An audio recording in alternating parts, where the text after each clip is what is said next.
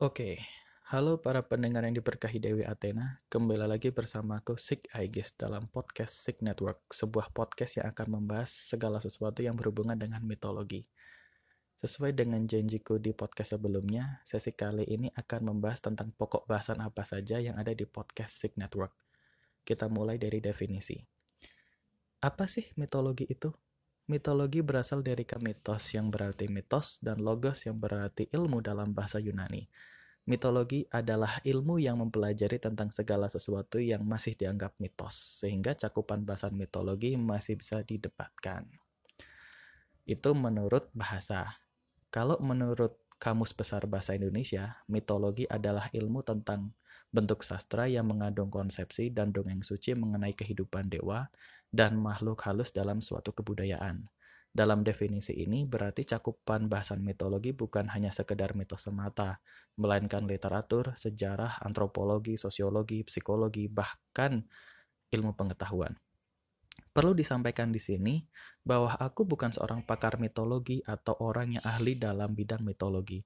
Aku hanya orang yang punya rasa antusias dan penasaran dengan mitologi, karena sering kali banyak karya hasil budaya populer seperti karakter Marvel Thor yang menggunakan bahasan mitologi Nordik sebagai dasar dari karyanya.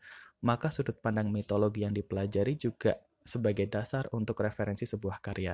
Jadi, mari belajar bersama-sama. Dan oh ya, kalau kalian punya cerita yang berhubungan dengan mitologi atau pembenaran atas cerita mitologi yang salah, atau request bahasan mitologi yang kalian inginkan, kalian bisa email di sik.aegis@gmail.com atau ke nomor WA 085 640 540 570.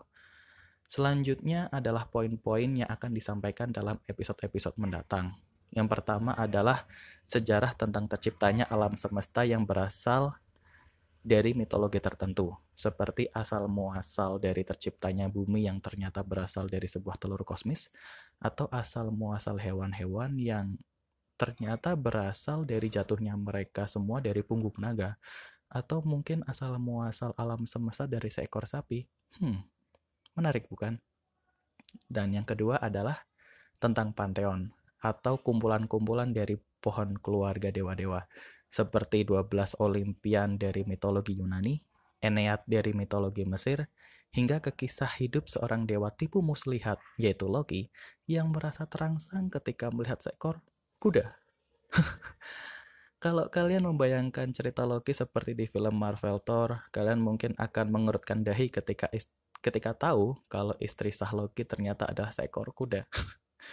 Dan sebenarnya Loki adalah adik dari Odin, bukan adik dari Thor mitologi memang terkadang di luar logika manusia dan biasanya antara karya dengan referensi mitologi itu tidak 100% mirip atau sama. Sehingga ketika kalian nonton film Marvel Thor, kalian akan melihat sosok Loki ini sebagai adik dari Thor. Sementara di mitologi aslinya, Loki ini adalah adik dari Odin. Sehingga di mitologi aslinya Loki itu adalah pamannya Thor. Begitu. Nah, itu yang kedua. Nah, yang terakhir adalah kisah-kisah besar atau peristiwa-peristiwa besar yang terjadi di dalam kisah mitologi tertentu seperti Ragnarok atau kiamatnya dewa-dewi Nordik maupun objek-objek mitologi lain seperti pohon Yggdrasil yang menyangga sembilan dunia di mitologi Nordik. Nah, mungkin akan menarik bila di episode-episode mendatang aku akan mengundang bintang tamu lain untuk berdiskusi bersamaku. Sebuah ide yang menarik bukan? Kita akan mulai rangkum semuanya di episode-episode mendatang.